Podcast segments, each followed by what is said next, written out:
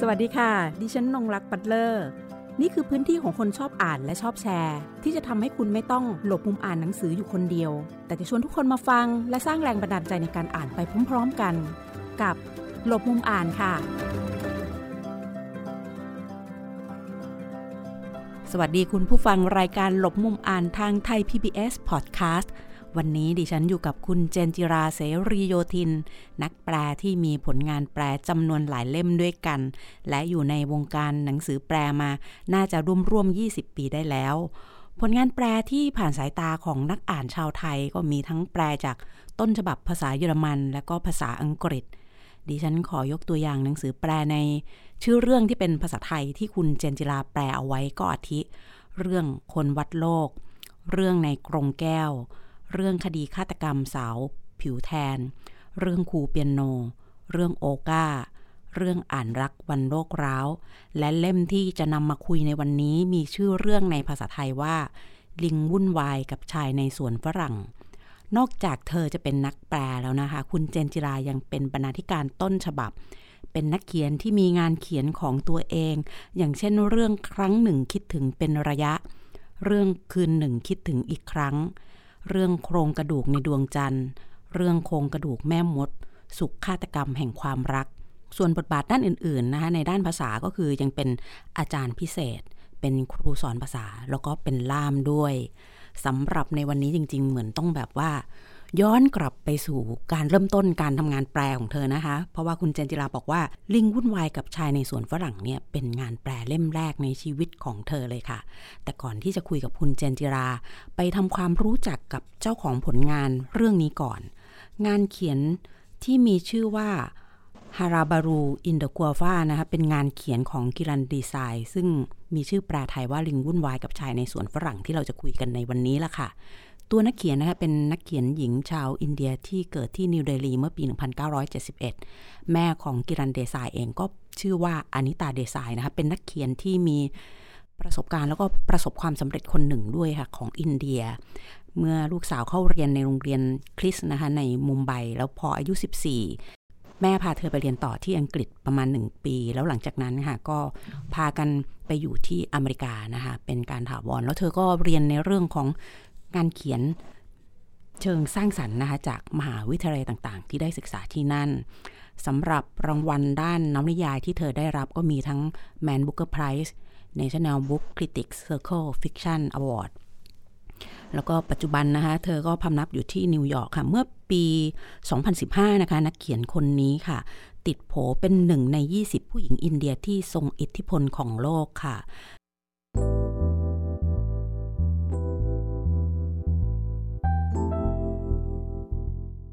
สำหรับนวนิยายเรื่องนี้นะคะลิงวุ่นวายกับชายในสวนฝรั่งเนี่ยเมื่อเป็นงานเขียนเมื่อปี 1998 แล้วก็เป็นนวนิยายเรื่องแรกของเธอด้วยที่เป็นแนวเสียดสีสังคม การเมืองวัฒนธรรม มีเรื่องเพศสถานะเรื่องของชนชั้นนะคะมีฉากที่เกิดขึ้นในประเทศอินเดียแล้วก็เล่าผ่านครอบครัวซึ่ง ออกจะประหลาดนิดนึงนะคะ แต่ว่ามีสเสน่ห์ในการที่จะนำเรื่องราวร้อยให้พวกเราได้อ่านตั้งแต่ต้นไปจนจบด้วยกันนะคะ วันนี้คุณเจนจิราเสรีโยธินในฐานะ ผู้แปลจะมาคุยกับพวกเราถึงจอมลิงทั้งหลายแล้วก็ชายในสวนฝรั่งกันนะคะว่า เมื่อได้รับต้นฉบับภาษาอังกฤษเล่มนี้มาแล้วเนี่ยความรู้สึกในฐานะนักอ่านก่อนทำไมตอนนั้นเราจึงคิดว่าเฮ้ยเราควรจะแปลเล่มนี้นะโอ้ คงต้องย้อนกลับไปหน่อยนะมันนานพอสมควรว่าเล่มแรกที่แปลแล้วก็มีการพิมพ์ออกมาด้วยนี่ตื่นเต้นมากน้อยแค่ไหนในตอนนั้นนะคะ อันนี้ต้องย้อนกลับไปหรือว่าต้องต้องคุยกันก่อนว่า ที่เอ่อทางพี่หลอดบอกว่าเฮ้ยมันเป็นแบบนิยายเสียดสีสังคมอะไรอย่างนี้นิดนึงนะคะเดี๋ยวต้องบอกก่อนไม่อยากให้ผู้อ่านเข้าใจผิดว่าเฮ้ยมันเป็นนิยายแบบเครียดหรือเปล่าอย่างเงี้ยค่ะ คือมันเป็นนิยายแบบตลกจิกกัดนิยายที่แบบจริง ๆ แบบจิกกัดแล้วก็แบบตลกอะไรเงี้ยค่ะ คือความจริงเอ่อเล่มนี้เนี่ยค่อนข้างเป็นเล่มที่ที่ที่บอกเลยเลยว่าค่อนข้างฝังใจอะค่ะ เพราะว่าจริง ๆ เล่มนี้ไม่ได้แบบอ่านเจอเองนะคะเป็นเล่มที่เอ่อเจอตอนที่เรียนปริญญาโทอะค่ะแล้วเข้าไปฟังอาจารย์ที่คณะอะค่ะ อาจารย์วรรณคดีที่คณะเขาพูดถึงหนังสือเล่มนี้ เป็นอาจารย์วรรณคดีอะค่ะอ่าซึ่งก็แกก็เอาอยู่ดีๆแกก็เอาหนังสือแบบอินเดียเล่มนี้มาเล่าให้ฟังอะไรเงี้ยค่ะ แล้วเราก็รู้สึกว่าเฮ้ยมัน มันตลกมันน่ารักมากเลยอะไรเงี้ยค่ะ รู้สึกว่ามันตอนนั้นเนี่ยมันมันแอบ coming of age เล็กๆอะไรเงี้ยมันคล้ายๆ alchemist เล็กๆอะไรเงี้ยค่ะ เราก็เลยรู้สึกว่าเฮ้ยแบบเออแบบอยากอยากทำอะไรกับมันอะไรเงี้ยค่ะ แล้วก็เออเหมือนอาจารย์เขาเล่าหนังสือนิยายเล่มนี้ใช่ไหมคะ ก็เลยแบบลองไปหาอ่าน สมัยที่แบบตอนนั้นแบบแหมเราไม่รู้เรายังจำได้กันหรือเปล่าแบบสมัยนั้นคีโนเปิดช่วงแรกๆอะค่ะพี่หลอดใครก็ตื่นตาตื่นใจเรามีร้านหนังสือภาษาต่างประเทศในเมืองกรุง ใช่อะไรเงี้ยวุ้ยมันแบบมีร้านหนังสือเดี๋ยวฉันจะต้องไปใช้บริการบ้างอะไรเงี้ยค่ะ ก็ก็ไปได้เล่มนี้มาจากคีโนอะไรเงี้ยค่ะแล้วก็เอามาอ่านเองเราก็รู้สึกว่าเฮ้ยมันดีจังเลยนะอะไรเงี้ยแต่ว่าด้วยความที่มันเป็นนิยายอินเดียเราก็แบบกูเหมือนกันว่าเฮ้ยเพราะว่า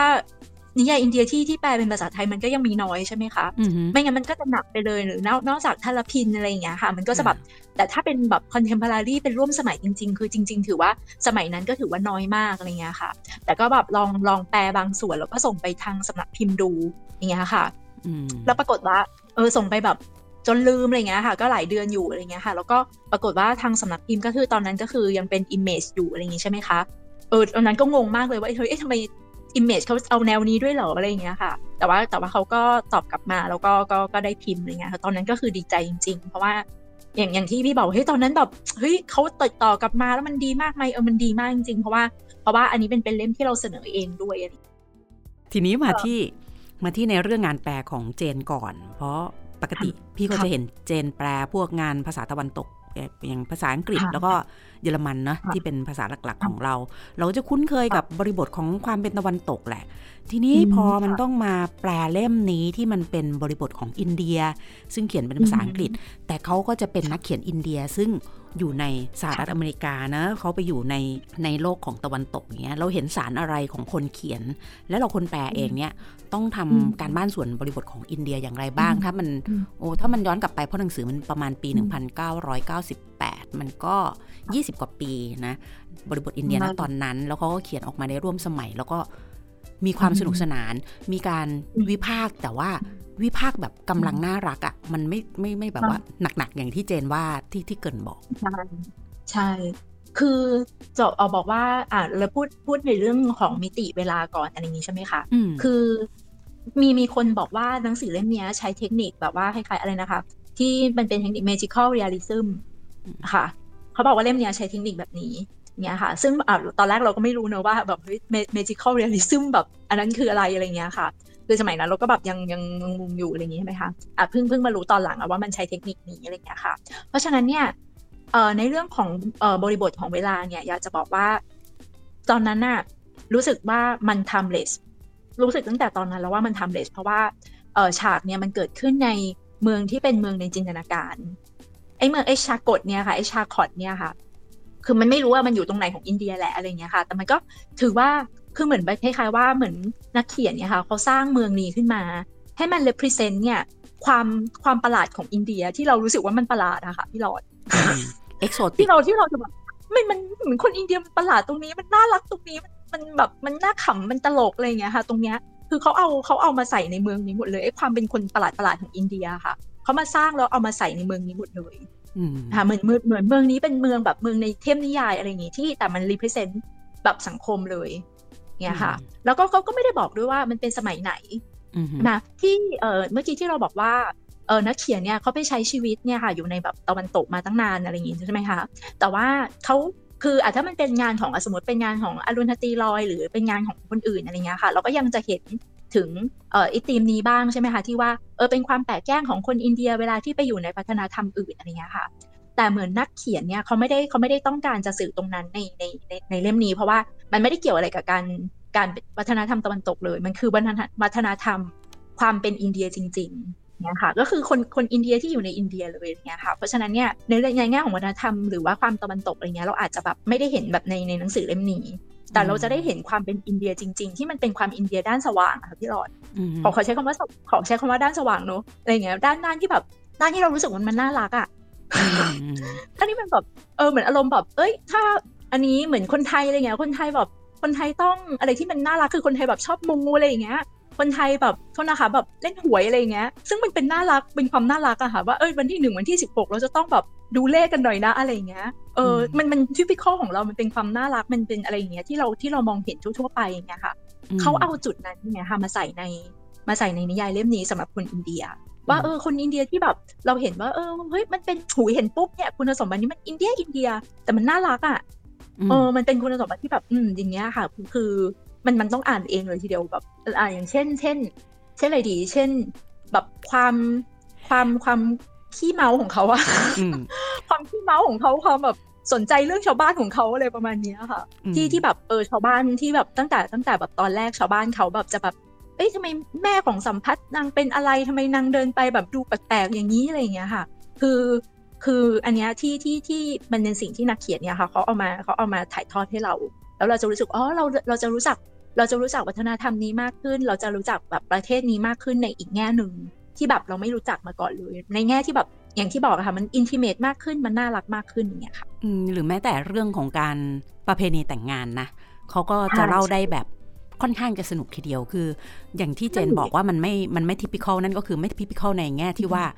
จะไม่เล่าในเชิงแบบ วิพากษ์ไปสุดซะทีเดียวว่า แบบนี้ดีไม่ดียังไง แต่จะจะนำเสนอบรรยายให้เห็นว่าเป็นภาพแบบนี้แบบนี้ หรือตอนที่น้องสาวของสัมพัทธ์น่ะ ไปชอบคนขายไอศครีมอย่างเงี้ยแล้วก็เออคือฉันก็ชอบเธอนะ แสดงตัวออกแล้วก็เธอก็ยังไม่ตอบรับว่ายังไงกัดหูมันซะเลย เออ มันก็จะมีนี่ไงพอฉันกัดหูเธอแล้วเนี่ย จดจำฉันได้เลยเนี่ยเธอเธอต้องสนใจฉันอืม ใช่ใช่แล้วก็อย่างอย่างอย่างที่พี่บอดพูดเอออย่างที่พี่หลอดพูดเลยค่ะว่าในเรื่องเรื่องการแบบเรื่องไอ้พิธีแต่งงานของอินเดียเนอะใช่ไหมคะที่ว่าที่ว่าแบบหูผู้หญิงต้องแบบเป็นคนจ่ายค่าสินสอดที่ผู้ชายอะไรเงี้ยค่ะแล้วแบบโอ้โหมันมันตอนที่เขาบรรยายแบบเจ้าสาวอะไรเงี้ยมันแอบแบบมีความรู้สึกว่าแบบนักเขียนก็เฟมินิสต์เหมือนกันเนาะใช่คือเรารู้สึกว่าแบบ คือตัวเจ้าบ่าวอะ เราจะเห็นว่า เฮ้ย เธอไม่ต้อง เธอไม่ต้องเลือกอะไรเลยอะ เธอจะขี้เหร่จะอะไรก็ช่าง แต่ว่าตัวผู้หญิงเนี่ยที่ต้องถูกเลือกนี่ ต้อง perfect มากๆ เราก็จะแบบว่า ใช่ต้อง perfectมากๆ เธอต้องมาแบบว่าครบนะ อยากได้แบบนี้แบบนี้แบบกดสเปคมาตามนี้เลย ที่เขาบรรยายเหมือนแบบที่เราที่เรากำลังเป็นกันอยู่เลยว่าเลยนะ ต้องเรียบร้อยนะ แต่เวลาจะต้องเถียงต่อราคาเนี่ย เธอต้องเถียงแบบ เธอต้องแบบปากตลาดได้อ้าวแล้วตกลงฉันควรจะเป็นคนยังไงดี อะไรเงี้ย คือมันเธอเธอต้องฉลาดนะ เธอต้องแบบว่าเรียนเก่งนะ แต่เวลาแบบ แต่เวลาอะไรนะ คนในครอบครัวเนี่ยเขาสอนเธอเธอต้องฟังอ้าวแล้วงี้ให้ฉันเรียนมาทำไม มันจะมีความความย้อนแย้งอยู่อยู่ในอยู่ในอยู่ในทั้งสองฝั่งในตัวคนเดียวกันใช่ใช่แล้วผู้หญิงต้องแล้วผู้หญิงอินเดียแล้วพูดคิดถึงเราเราคิดดูว่าผู้หญิงอินเดียต้องเป็นคนรับทั้งหมด ต้องเป็นคนรับทั้งหมดในนี้คือในตัวละครอย่างอย่างสัมพัทธ์เองเนี่ยเขาเป็นเป็นตัวแสบตัวหนึ่งนะ ถึงจะเป็นครอบครัวนี้จะมีความประหลาดก็จริง แต่เป็นครอบครัวที่ตัวแสบแล้วก็มองเห็นลู่ทางนะ ใช่ที่จะสถาปนา ครอบครัวตัวเองให้เป็นแบบสถานที่ศักดิ์สิทธิ์อะเป็นครอบครัวศักดิ์สิทธิ์ขึ้นมา เรามาคุยกันดีกว่า ถึงเรื่องตัวละครต่างๆ ในครอบครัวนี้ว่า เออ มันน่าสนใจยังไง คือ ตัวพี่เองค่อนข้างจะชอบ ย่าเขานะ อ่าย่าแหละคนหนึ่งแล้วก็ตัวแม่ของเขา แม่เนี่ยคือน่าสนใจในแง่ที่ว่า การปรุงอาหาร การทำกับข้าว เราก็จะบอกว่าเฮ้ยผู้หญิงเนี่ยเหมือนถ้าแนวแนวคือถ้าแนวสตรีนิยมแบบตะวันตกจะบอกว่าผู้หญิงอยู่ในครัวมันคือการขดขี่ใช่ไหมนู่นนี่นั่นพูดไป แต่นี้ไม่ใช่นะ เธอมีอำนาจมาก ๆ ในครัวของเธอ เพราะว่าอาหารของเธอเนี่ย มันเป็นตัวแทนทั้งแบบว่า มันจะเป็นยาหอมก็ได้ หรือว่าจะเป็นยาพิษก็ได้ ทีนี้ในส่วนของเจนเจนเห็นบ้านนี้เป็นยังไงมั่งเข้าไปในครอบครัวเขาแล้วค่ะ คืออย่างอย่างที่พี่บอกพี่หลอดขอขอเสริมไปตรงแม่นิดนึงนะคะคือเนี่ยเขาถือว่าตัวแม่เนี่ยในจูคาฟี่เนี่ยคนอย่างพวกเราเนี่ยพวกฟูดเอ่อพวกเราที่แบบตามตามฟูดบล็อกเกอร์ทั้งหลายอะไรเงี้ยเราจะต้องแบบเข้าใจตัวแม่แน่ๆเลย คือแบบหูเราเราไม่คิดเลยว่าหูเมื่อเออสิ่งที่เราเคย เคยอ่านมา20 ปีก่อนเนี่ยมันจะได้มันจะได้กลับมาใช้ในยุคนี้ที่ว่าเขาเขามีอาหารเป็นเป็นจุดหมายเป็นจุดหมายปลายทางเป็นอะไรอะเป็นจุดเป็นจุดมุ่งหมายในชีวิตของเขาอะคือเขาชอบกินอะก็ก็ฉันชอบกินแล้วฉันก็ฉันก็เลยแบบมี passion เป็นอาหาร แล้วเขาก็แล้วเขาก็วาง passion ของเขาในเรื่องอาหารเลย แล้วเขาก็แสดงตัวตนของเขาในอาหารเลย มันมันมันเหมาะกับแบบโอ้โหตอนนี้ในสังคมยุคนี้ของเรามากเลยที่แบบอุ้ยอะไรอะไรเรามีมิชลินเรามีแบบเนาะเรามีแบบเชฟแบบอะไรเงี้ยค่ะ ถ้าถ้าถ้านิยายเล่มนี้มาเกิดเป็นอย่างนี้นี่กุลฟี่มันจะต้องเป็นอยู่ในมาสเตอร์เชฟไปแล้วอะไรอย่างเงี้ยค่ะ อยู่ในแบบเชฟกระทะเหล็กอะไรอย่างงี้ไปเรียบร้อยแล้วอย่างเงี้ยค่ะ คือคือมี passion เป็นอาหารเงี้ยค่ะ เป็นบทบาทที่สามีเธอต้องสยบยอมให้ด้วยนะในเรื่องนี้ใช่คือคือเป็นเป็นเป็นเป็นเหมือนเป็น territory ของเขาเป็นอาณาเขตของเขาที่ที่เขาจะแบบมีตัวตนอยู่ได้จริงๆอย่าง เงี้ยค่ะ เออสำหรับผู้หญิงตอนนั้นเนอะอะไรเงี้ยเหมือนแบบในครัวเหมือนในไอการทำอาหารเนี้ยมันเป็นมันเป็นที่ที่เขาแบบมันเป็นสเปซของเขาอะเออ มันเป็นสเปซของเขาได้จริง ๆ แล้ว แล้วแล้วอย่างที่บอกว่าคือความจริงไอ้ครอบครัวเนี้ยมันเป็นครอบครัวธรรมดา ธรรมดามากเลยนะ มันไม่มีอะไรเลยมันไม่ได้แบบเป็นอีลิตอะไรอย่างนี้เลยอะค่ะ แต่ว่ามันมันน่ามันกลายเป็นว่าน่าสนใจมาก เพราะว่า เออเพราะว่าทุกคนหนึ่งมีบุคลิกเฉพาะใช่ไหมคะใช่ค่ะแล้วมีคุณวิจารณ์บอกว่า คือ อ่า มันมีมันเป็นมันเป็นครอบครัวที่แบบเหมือนเป็นครอบครัวครอบครัวเป็นไงเดียครอบครัวที่พิคอลของของอินเดียใช่ไหมคะที่แบบ มีย่าเนาะมีพ่อมีแม่ แล้วก็มีลูกสองคน คือจริง ๆ มันเป็นครอบครัวสมัยใหม่เลยที่แบบไม่ใหญ่เกินไปไม่เล็กเกินไปใช่ไหมคะแต่ว่าแล้วก็สมาชิกของแต่ละคนเนี่ยเขามีมีคนมีนักวิจารณ์เขาวิจารณ์มาว่า สมาชิกแต่ละคนเนี่ยในครอบครัวเนี้ยเขามีจุดหมายในชีวิตของเขาเอง ในแต่ละวัย ในแต่ละในแต่ละแบบการใช้ชีวิต แล้วแต่ละคนเนี่ยเขาก็ pursue happiness เนี่ยเขาก็หาความสุขเนี่ยเอ่อการการการแสดงออกของเขาเนี่ยค่ะทุกๆ ขั้นตอนทุก ๆ อะไรเนี่ยทุก ๆ การกระทำเนี่ย มันสะท้อนให้เห็นถึงการ pursue pursue เป้าหมายของเขาชัดเจนมาก อย่างอีตาพ่อเนี่ย อันนี้เราก็ชัดเจนใช่ไหมคะพี่หลอดก็คือฉันเบลฉัน material ฉันวัตถุนิยมอะไรเงี้ย ฉันสามารถแบบ เฮ้ยหาโอกาสได้แบบเอ้ยเป็นเรื่องพอลูกชายแบบปีนขึ้นไปบนสวนฝรั่งอะพี่แกหาโอกาสได้ใช่เออพี่แกดูเขาเป็นเป็นนักธุรกิจนักบริหารจัดการเป็นนักธุรกิจได้เอออะไรเงี้ยก็ก็ถือว่าก็ถือว่าแต่แต่ถามว่า ถ้าเราเป็นทษนะถ้าเป็นคนสมัยนี้เราเป็นพ่อเป็นอะไรเงี้ยเราก็คงแบบเราเราก็เข้าใจว่าก็ก็ก็คงทำแบบนั้นแหละอะไรเงี้ยค่ะ ส่วนส่วนพระเอกพระเอกเจ้าสัมพัทธ์อะเขาเขาไปทางสปิริชวลอะไรเงี้ยค่ะ อันมันก็เป็นวิธีการการแบบหาความสุขการหาเป้าหมายในชีวิตของเขา คือทุกคนหรือแม้แต่หรือแม้แต่ย่าอะไรเงี้ยค่ะย่าที่เรารู้สึกว่าเออแบบแกเหมือนแกไม่มีอะไรเยอะสุดเนาะเหมือนแก simple เยอะที่สุดอะไรเงี้ยค่ะ แต่แกดันเป็นคนที่บอก message ที่สำคัญของของของไอ้ของนิยายเล่มนี้อะค่ะ ที่ตอนตอนอาจารย์ตอนนั้นแกแกบรรยายเนี่ยค่ะแกแกแกยกตัวอย่างของย่าไว้เลยว่าเนี่ยความจริงย่าเป็นคนที่พูดแบบ ถ้าถ้าเป็นภาษาแบบ essay มันคงบอกเป็นคนพูด thesis statement ของของนิยายเล่มนี้เลยนะว่า แกเออคุณย่าแกก็ชื่ออามาจีใช่ไหมคะเขาก็เออพ่อพ่อก็บอกว่าเนี่ยไอเนี่ยลูกฉันเนี่ยมันน่าจะแบบตกต่ำเนี่ย จนจะถึงก้นเหวแล้วอะไรเงี้ยค่ะ แต่ย่าเนี่ยค่ะย่าคนที่ simple ที่สุดในในในเรื่องอะค่ะ แกเป็นคนพูดตั้งแต่ต้นเลยบอกว่าเนี่ยเอ้ยแต่โลกมันกลมนะคอยดูสิเดี๋ยวสัมภาษณ์หลานฉันเนี่ยอาจจะดูเหมือนลงเขา แต่เขาอาจจะเดินขึ้นมาจากอีกด้านก็ได้นะ อ่าเพราะฉะนั้นถ้าเขาเดินออกมาจากอีกด้านเนี่ย มันจะเหมือนกับเขาเดินมาจากจุดสูงสุดของโลกนั่นเลย เขาแค่ใช้ทางอ้อมเท่านั้นเองอืมอืมอย่างเงี้ยค่ะ เขาบอกเออกลายเป็นกลายเป็นว่าเออย่าย่าแบบแอบแอบแบบว่า foretell ไว้ตั้งแต่ตอนต้นแล้วนะ ว่าแบบเออไอ้ไอ้เด็กคนเนี้ย มันดูเหมือนแบบว่ามันจะเดินมันเดินออกไปอีกฝั่งหนึ่งนะ แต่โลกมันกลมไงอย่างเงี้ยค่ะ เออมันมัน กลายเป็นว่าคนที่ซิมเพิลที่สุดอาจจะเป็นคนที่แบบเออเห็นเห็นอะไรแล้วก็มีความสุขที่สุดอย่างนี้ก็ได้ เราก็จะในในในจุดใช่ใช่ค่ะ คือคือตัวย่าเนี่ยกับตัวแม่เนี่ยสำคัญในเล่มนี้ เพราะดูเหมือนจะเป็นคนที่เข้าใจลูกเข้าใจบทบาทของลูก ไม่ว่าจะเป็นพิงกี้หรือว่าสัมผัสใช่ไหมคะสองคนนี้ หรือการปรุงอาหารอย่างเงี้ย แม่จะทำให้กับสัมปัทกินเท่านั้น คนอื่นไม่มีโอกาสได้กิน คนอื่นในครอบครัวจะเป็นหน้าที่คนอื่นทำ ที่ไม่ใช่แม่ของเขาทำนะคะเหมือนสมัยนี้ที่เราแบบต้องดั้นด้นไปหาเชฟ เชฟมิชลินอะไรอย่างเงี้ยพี่ถ้าถ้าเป็นถ้าเป็นยุคนี้ก็คงเขายายกุลฟี่นี่คงแบบว่าเป็นเป็นมิชลินเชฟอะพี่ที่แบบเราต้องแบบเป็น privilege มากเลยถ้าได้ชิมอาหารของเธออะไรเงี้ยค่ะโอ้อันนี้พออพอเจนพูดถึงตรงนี้แล้วเนี่ยมันมันทำให้เกิดการตีความใหม่นะ เพราะว่าตอนที่อ่านเองคนเดียวอย่างเงี้ย เราก็จะรู้สึกว่าเฮ้ย อันอันนี้ไงเป็นอำนาจของผู้หญิงอะ่ะการที่อยู่ในครัวหรืออะไรอย่างเงี้ย แต่พอเชื่อมบริบทปัจจุบันที่มองในแง่ของการที่เราไล่ล่าหาของกินอร่อย หรือว่า identity ของอาหารบางตัว อัตลักษณ์ของอาหารบางตัวอย่างเงี้ยเพอๆมันก็ถูกสร้างขึ้นมาจากนี่แหละ ในในครอบครัวของเราอะไรเงี้ย ด้วยความสัจจานิยมมหัศจรรย์ หรือว่าสิ่งที่มันเป็นสัญลักษณ์ที่ผู้เขียนกำลังใส่เอาไว้ในเรื่องนี้ด้วยนะ อย่างตัวพ่อเนี่ยเขาจะดู เหมือนภาพรวมทั้งหมดของที่บ้านนะนะว่าจะปล่อยแต่ละคนให้อยู่ในบทบาทหน้าที่ของตัวเองอย่างไร จะบริหารจัดการอย่างไร แค่ลูกเนี่ยสัมผัสเนี่ยได้ได้มีโอกาสไปทำงานในไปรษณีย์แล้วก็ไปแอบอ่านจดหมายคนอื่นเขาแล้วก็เลยเที่ยวไปพูดคนก็คิดว่าเขาเฮ้ยเขาเหมือนเหมือนคนนั่งทางในแล้วรู้เรื่องคนอื่น อันนี้ไม่ใช่เลย ตัวละครอีกตัวหนึ่งที่ชอบนั่นก็คือนายสายลับตอนนายสายลับค่ะใช่เรารู้สึกว่า เฮ้ย อันเนี้ย ถ้าลมตอนนี้นะ เหมือนเหมือนสันติบาลน่ะเอออย่างตอนที่เรารู้สึกเฮ้ยเหมือนคนที่คอยแบบไปตามสะกดรอยคนว่าแบบมันทำอะไรอยู่นะ อ่า คอยส่อง เพื่อจะจับผิดว่าเนี่ยกำลังเป็นบ่อนทำลายอะไรอยู่หรือเปล่า แต่ก็ไม่สามารถที่จะโค่นความศักดิ์สิทธิ์ของครอบครัวนี้ลงไปได้นะเขาก็ได้เป็นแค่ผู้สังเกตการแล้วก็ผู้ที่เฝ้ามองพฤติกรรมของครอบครัวนี้ อืจนกระทั่งเรื่องราวมันมาโอลหมาน ตอนที่ฝูงลิงทั้งหลายเข้ามาเนี่ย เอ้ยแต่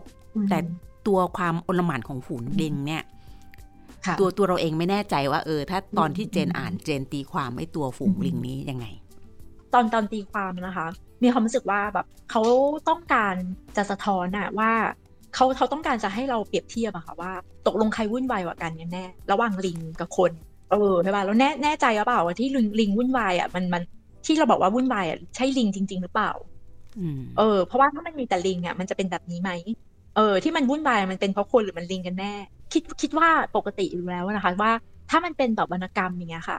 สิ่งที่มันสะท้อนในธรรมชาติอะไรเงี้ยค่ะ จริงๆเนี่ยเขาตั้งใจเอาไว้สะท้อนธรรมชาติของคนมากกว่า สิ่งที่เราเห็นหรือธรรมชาติที่เขาแบบที่เขาพอเทรที่เขาแบบใช้เนี่ยปกติเนี่ยมันจะเป็น device อย่างเงี้ยค่ะ ที่ทำให้เราเห็นสัจจะหรือความเป็นจริงที่มันสะท้อนออกมาจากคนอย่างนี้แล้ว เพราะจริงๆอะ ลิงมันก็เป็นอย่างเงี้ยค่ะพี่หลอดลิงมันก็ธรรมชาติของมันเป็นอย่างนี้มันก็ต้องแบบปีนหาเฮาอะไรเงี้ยหาทำมาหากินอะไรของมันไปเออมันก็คุมไม่ได้อย่างนี้อยู่แล้วอะใช่ไหมคะแต่ทำไมแต่ทำไมเรารู้สึกว่าเฮ้ยมันต้องกำจัดมัน ถามว่าส่วนฝรั่งมันเป็นที่อยู่ของใครกันแน่ ก็ถ้าถ้าสมมติว่าอยู่อยู่ไม่ได้แบบ คนไม่ได้อยากไปอยู่ตรงนั้นต้องกำจัดเองไหมอะใช่ไหมคะใครใครมาอยู่ก่อนกันกันแน่อะไรอย่างเงี้ยเออว่าว่าปกติปกติอะถ้าสมมติแบบไม่มีคนไปอยู่อะไรเงี้ย ลิงลิงมันจะอยู่ตรงนั้นความจริงมันก็ไม่ผิดนะก็มันก็เป็นที่ของมันได้ด้วยก็มันเป็นส่วนอยู่แล้วอะไรเงี้ยเออ เพราะฉะนั้นจริง ๆ จริง ๆ ที่ที่เราบอกว่าเออ Hullabaloo เนี่ย มันใครวุ่นวายกันแน่ แล้วมนุษย์เราก็มักจะเป็นแบบนี้เสมอที่ว่าเราชอบเราชอบ blame species อื่นนะคะ ทั้งทั้งที่แบบว่าตัวปัญหามันคือ spe- มันคือสปีซี่เรา มันคือไอ Homo sapiens อะค่ะพี่ มันไม่ใช่ มันไม่ใช่แบบ มันไม่ใช่ Homo sapiens ฝั่งนั้นอะไรอย่างเงี้ย เออใช่ไหมคะ ที่ว่าอืมที่ที่มันบอกวุ่นวายที่เอา เอาทุกสิ่งทุกอย่างไปไปในไปไว้ในส่วนฝรั่งส่วนฝรั่งวุ่นวายเพราะอะไร เพราะมันไม่ใช่อาสัมพัทธ์อยู่คนเดียวมันก็ยังไม่เป็นอะไร แต่มันไม่ใช่เพราะข้อสัมพัทธ์หรออะไรอย่างนี้มันไม่ใช่เพราะว่าคนคนเข้าไปแบบคนเข้าไปเยอะๆในส่วนฝรั่งหรอเงี้ยค่ะแล้วมันก็จะมีตอนตอนท้ายๆที่แบบเขาบรรยายใช่ไหมคะว่าโอ้โหแบบก่อนก่อนที่แบบเอ้ยจะก่อนที่จะถึงตอนจบโอ้โหตอนนั้นสวนมันกลายเป็นขนาดไหนสวนมันโดนทำลายขนาดไหน มีป้ายโฆษณา มีมีแบบ ทั้งขยะมีคนขายของมีอะไรงี้ไปเต็มไปหมดทั้งทางที่ก่อนหน้านั้นตอนก่อนที่สัมผัสเข้าไปที่สวนนั้นหูสวนนั้นมันคือแบบ มันสวยมันเป็นที่ที่แบบหูแบบเป็นธรรมชาติแบบอย่างเงี้ยจนสัมผัสแบบออกมาไม่ได้ จนสัมผัสแบบว่า ไม่สามารถจะทิ้งจากที่นั่นได้ อยากจะเป็นส่วนหนึ่งของที่นั่น เรื่องมันเล่าคู่ขนานไปกับ การที่นักเขียนกำลังจะบอกถึงความเปลี่ยนแปลง ความทันสมัยของหรือว่าทุนนิยมที่กำลังเข้าไปในอินเดียด้วย เพราะเราจะเห็นว่าเขาจะพูดถึงตัวพิงกี้อย่างเงี้ยแล้วก็จะพูดถึงว่า โอ้ยตอนนี้อินเดียเขากำลังมีแบบว่า น้ำอัดลมมีนู่นมีนั่นเข้ามาอ่าอย่างเงี้ยตอนนั้นพอการสร้างตรงเนี้ยพื้นที่มันถูกให้ความหมายใหม่ไปแล้ว ในส่วนฝรั่งพอ สัมสัมผัสเข้าไปอยู่ใช่ไหมคะแล้วก็เริ่มแสดงสัญญาณุภาพของตัวเอง เนื่องจากจับจุดอ่อนในว่า ฉันเริ่มมีอำนาจแล้วแหละ จากการที่ได้ล่วงรู้บางอย่างเรื่องของคน แล้วก็การทำตัวให้แปลกประหลาดเนี่ยบางครั้งมันก็เป็นอำนาจที่เสริมตัวเองได้เช่นเดียวกันแบบเลือกที่จะไปอยู่บนต้นไม้ใช่ไหมที่บ้านก็เล่นด้วย อะ เอาเลย มันทักได้ถูกคนอะไรอย่างนี้ด้วย เออ มันทักได้ถูกคน แต่ที่ที่ที่น่าสนใจสำหรับตัวมันเนี่ย จะบอกว่า คือพออ่านอ่านไปแล้วจะบอกว่าเฮ้ยมันมันโง่มันก็ไม่ใช่อะเขาไม่โง่เลยเขาฉลาดทั้งบ้านด้วยฉลาดเนี่ยเออแล้วเวลาแล้วว่าอะไอ้ไอ้ตรงไอ้ตรงทักเนี่ยมันก็เป็นจุดหนึ่งใช่ไหมคะที่โอเคคนคนคนนับถือเขาอะไรเงี้ยแต่ แต่มันก็จะมีแต่ที่นายสายลับเอาเขาไปโค้ดอะไรเงี้ยค่ะ เป็นที่เป็นคำสอนของเขาที่เขาเปรียบเทียบอะไรเงี้ยค่ะ เออมันมันอยากจะบอกว่าไม่เป็นคำสอนที่มันเป็นวิธีการสอนของบาบาหลายคนเลยนะคะ ที่แบบเขาจะใช้วิธีการอุปมาอุปไมยเปรียบเทียบเงี้ยค่ะ เออ แล้วแบบแล้วแบบว่าเอ้ที่มันที่มันอุปมาเนี่ย มันดูมันดูเหมือนเป็นเรื่องแบบเรื่องใกล้เรื่องใกล้ตัวเรื่องง่าย ๆ นะ แต่มันเป็นความจริงไหมมันเป็นความจริงนะ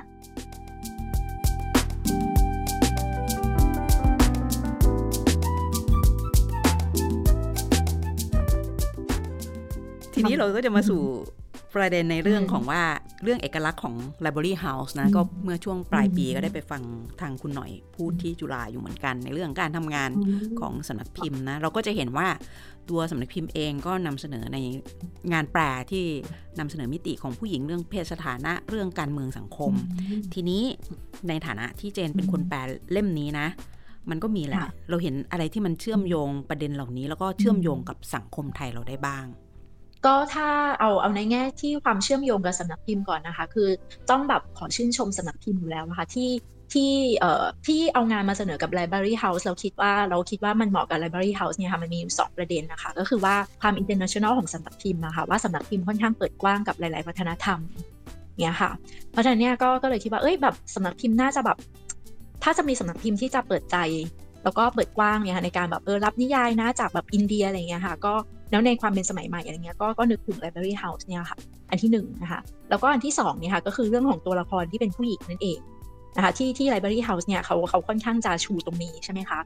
เรื่องเพศสภาพเรื่องอะไรเงี้ยค่ะ ซึ่งตัวละครผู้หญิงเนี่ยในเรื่องเนี้ยถ้าถ้าเราพูดถึงตัวละครเด่นก็มันก็จะมีเอ่อตัวตัวอัมมาจีใช่ไหมคะตัวตัวย่าตัวแม่ใช่ไหมแล้วก็ตัวพิงกี้เออเมื่อกี้เรายังไม่ได้พูดถึงพิงกี้เนาะเราเราก็จะมาพูดถึงไอ้ตรงนี้ก็ได้นะคะตัวพิงกี้มันก็จะมีเนี่ย มันก็จะโดนครอบเหมือนกันจากสังคมนะคะตัวตัวน้องสาวของเขาเนี่ยตัวน้องสาวสัมพัฒเนี่ยมันก็โดนครอบจากสังคมก็กำลังถูก มันมันอาจจะเป็นตัวละครที่แบบอุ้ยดูดู chill เนอะอะไรเงี้ยค่ะดูดูแบบไม่ได้ยอมไม่ได้ยอมไม่ได้เป็นเป็นเออผู้หญิงที่ submissive เนอะอะไรเงี้ยค่ะแต่ถามว่าโดนครอบจากสังคมไหมก็โดนครอบ โดนครอบที่ว่า ฉันก็ต้องแบบหาแฟนอะฉันเป็นผู้หญิงอินเดีย ฉันก็ต้องหาแฟน ฉันต้องมีแฟนอะอันที่หนึ่งอันที่สองคือขนาดตัวมันไปอยู่ในในในสวนเนี่ย มันก็ยังต้องหาทางที่จะเข้าไปตลาดทุกอาทิตย์ เพราะว่าเดี๋ยวมันจะหมดสถานะทางสังคมไป มันต้องไปอัปเดตสถานะทางสังคมของมัน มันมันคือความสถานะของของมนุษย์ของสถานะสถานะของผู้หญิงตอนนั้นน่ะว่าแบบอืมเดี๋ยวฉันจะเดี๋ยวฉันจะโดนกบนะแล้วเดี๋ยวฉันจะไม่เดี๋ยวฉันจะไม่ได้เดบูอะไรอย่างเงี้ย แล้วพอฉันจะฉันจะหาแฟนสักคนอย่างเงี้ยค่ะเพราะฉันแบบเฮ้ยฉันฉันปิ๊งคนนี้ฉันจะหาแฟนสักคนอย่างเงี้ยค่ะเนี่ยเนี่ยก็คือความความหันษานะ ของงานเขียนเล่มนี้นะ ที่เรา เราวันนี้เราคุยกันเหมือนแบบอยู่ในบุ๊กคลับกันนะกับนักแปล เพราะว่าตกลงกันว่าเราอยากคุยแบบบุ๊กคลับ เพราะว่าเรื่องนี้มันมีมันมีความสนุกมันมีความจิกกัด มันมีอะไรหลาย ๆ อย่างที่เรารู้สึกว่า เอ้ย แต่จริง ๆ มันมีอิชูนะอะไรอย่างเงี้ยอย่างอย่างที่เจนบอกว่าเออการการที่มีตลาดพื้นที่ทางสังคมของผู้หญิง หรือว่าครัวหรืออะไรอย่างเงี้ย ดังนั้นค่ะ ก่อนจะจบรายการเราก็เลยอยากจะชวนผู้ฟังทุกท่านนะคะว่าให้ไปค้นหา ความสัมพันธ์ระหว่างชายที่ชื่อสัมพัทธ์กับต้นฝรั่งและฝูงลิง รวมถึงตัวละครอื่น ๆ ด้วยบอกเลยว่า บุคลิกแต่ละคนนั้นน่ะเหนือบรรยายแล้วก็สนุกมาก ๆ เขาเป็นตัวของตัวเองกัน การสร้างสารรค์ตัวละครของนักเขียนเนี่ย นอกจากจะทำให้เกิดความโกระหนกลหมานแล้ว ยังติดสัญลักษณ์ต่าง ๆ ให้เราได้คิดด้วยหรือแม้แต่ ตัวลิงที่มันเกิดขึ้น สวนฝรั่งที่มันอยู่ของมันดีๆ อะไรอย่างเงี้ยนะคะ การเติบโตของความเป็นเมืองความเป็นสมัยใหม่ที่อยู่ในอินเดียถึงแม้จะไม่ได้บอกทามมิ่งทางเวลาบริบททางเวลาเอาไว้นะคะ ทางสำนักพิมพ์เองได้บอกว่านวนิยายอินเดียเล่มนี้นะคะ อาจเป็นบททดสอบทางจิตใจ เมื่อคุณอ่านและตีความได้ว่าความวุ่นวายที่มีตลอดเรื่องคือสิ่งใดกัน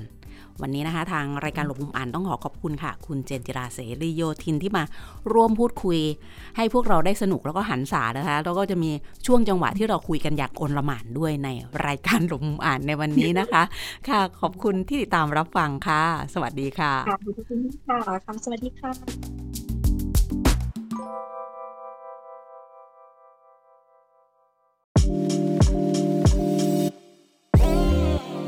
ข่าวสารและความเคลื่อนไหวของไทย PBS Podcast ได้ทาง Facebook, YouTube, Instagram และ Twitter เพียงเซิร์ชคำว่าไทย PBS Podcast